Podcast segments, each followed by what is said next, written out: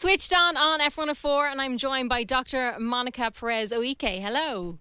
Hi, good evening. How are you? Very good. Thanks for joining us once again. So, tell us about the new recommendations that's around the HPV. Yes, so the HPV vaccine, well, as we know, um, HPV is a virus that is responsible for over 90% of cervical cancers. And thankfully, there is a vaccine that can be gotten mm-hmm. and that could help reduce your chances of getting that. And the vaccine is quite effective because it does protect not just for cervical cancer, but those high risk HPV DNAs that um, variants that could be there for like even like uh, vulval cancer, or vaginal cancer. So it's recommended. So the new guidelines, and that's just due to loads of research because, as we know, everything in medicine, they're always researching. And um, we started giving the vaccine to both boys and girls in Ireland only a couple of years ago. And in other countries like the UK and I think Sweden as well, they've been giving them for years. So they have a lot of data, and it has shown that the HPV vaccine has been very effective in reducing the incidence of cervical cancer. And then it also shows that one vaccine is actually rec- one dose of the vaccine is recommend uh, is effective as, as effective as two doses It's given from about the age of nine to 24.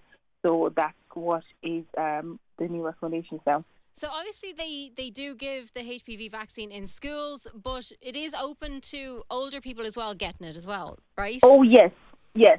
So you can actually get the vaccine up until the age of 45 and there's still going to be uh, some level of protection, but it's most effective before um, um, being sexually active. That is why it is encouraged to give it to school kids in the first year of school, and they give it to both the boys and the girls now. Is there other ways of protecting yourself against HPV? Well, I suppose um, there are different ways um, because HPV is, uh, is basically um, an STI, mm-hmm. uh, and it is by skin to skin contact. So your condom can protect you to a certain extent, but it's not 100% effective. They do recommend, oh, I suppose it is advised to reduce your amount of sexually of sexual partners. That being said, now just because you've had multiple partners doesn't mean you will automatically get HPV, and also doesn't mean that just because you had just one partner, you uh, you're not going to get HPV. So it is, that's why I suppose the most important thing is to um, get the vaccine um, around the age that it's recommended, and also things like smoking as well. Smoking uh, can increase your chance of not clearing the virus when you do contact it, because our bodies can actually clear it itself. And also having a good immune system, things that can improve your immune system, like vitamin D. So all those are recommended. So for females, if they go for a smear, is this what they're testing for? Is this what they're looking for?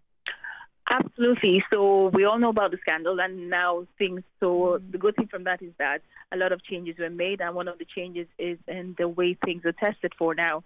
So before, when you went to go get your cervical screening, we did the same process. So it's the same process where we use the cervical brush and take a sample of cells, put it in the tube, and we send it to the lab. What they used to test for before was that they just go ahead and test to see your cells if they were abnormal. But now lots of research has shown that because HPV is responsible for over 90% of the uh, cervical cancers, people can actually have HPV for about two to three years or even five years before it becomes abnormal cells. And then if you think about the, the gap between the cervical screening, where uh, there are five years in between. So let's say they, they had not tested for the HPV, they just tested for the cells, which was abnormal, uh, or which uh, which could have been normal then, and then you go come back in five years' time, and then God forbid cervical cancer. So what they're now doing now, they take, they've taken a step back.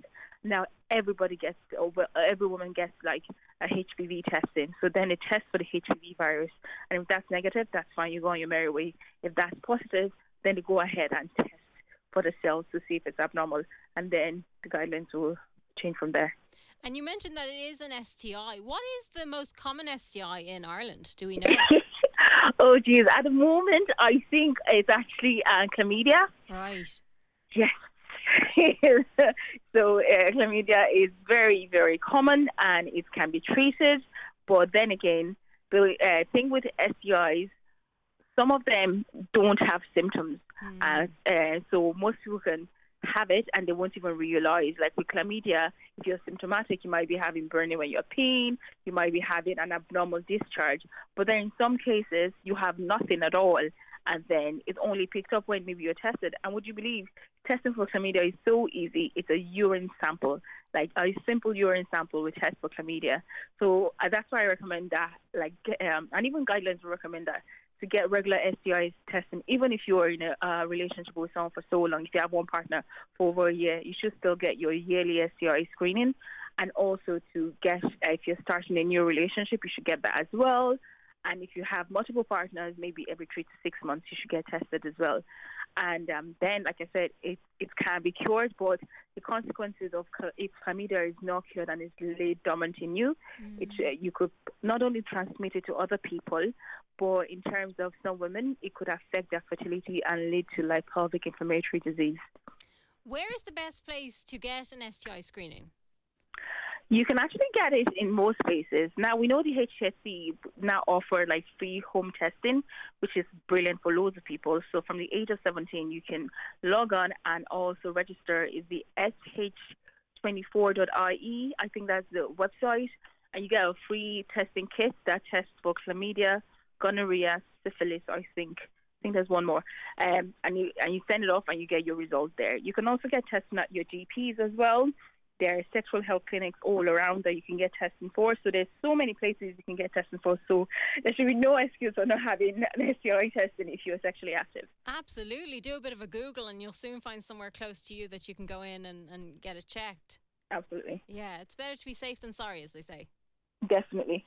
You also put a lot of information up on your TikTok, don't you? I do, yes. Um, it's one of my passion projects, my TikTok. So like, I just enjoy it because I find it um, useful to. I think it's useful to any people anyway because I've gotten feedback from it. So my TikTok is Dr. Blondie Perez, mm-hmm. and I have loads of information on sexual health, women's health, men's health, whatever you could think of, it's there. And also some funny bits about my dog and myself. and ah, you got to include the dog, of course. Absolutely, yeah. Dr. Monica, thank you very much for chatting to us. Thank you so much for having me on.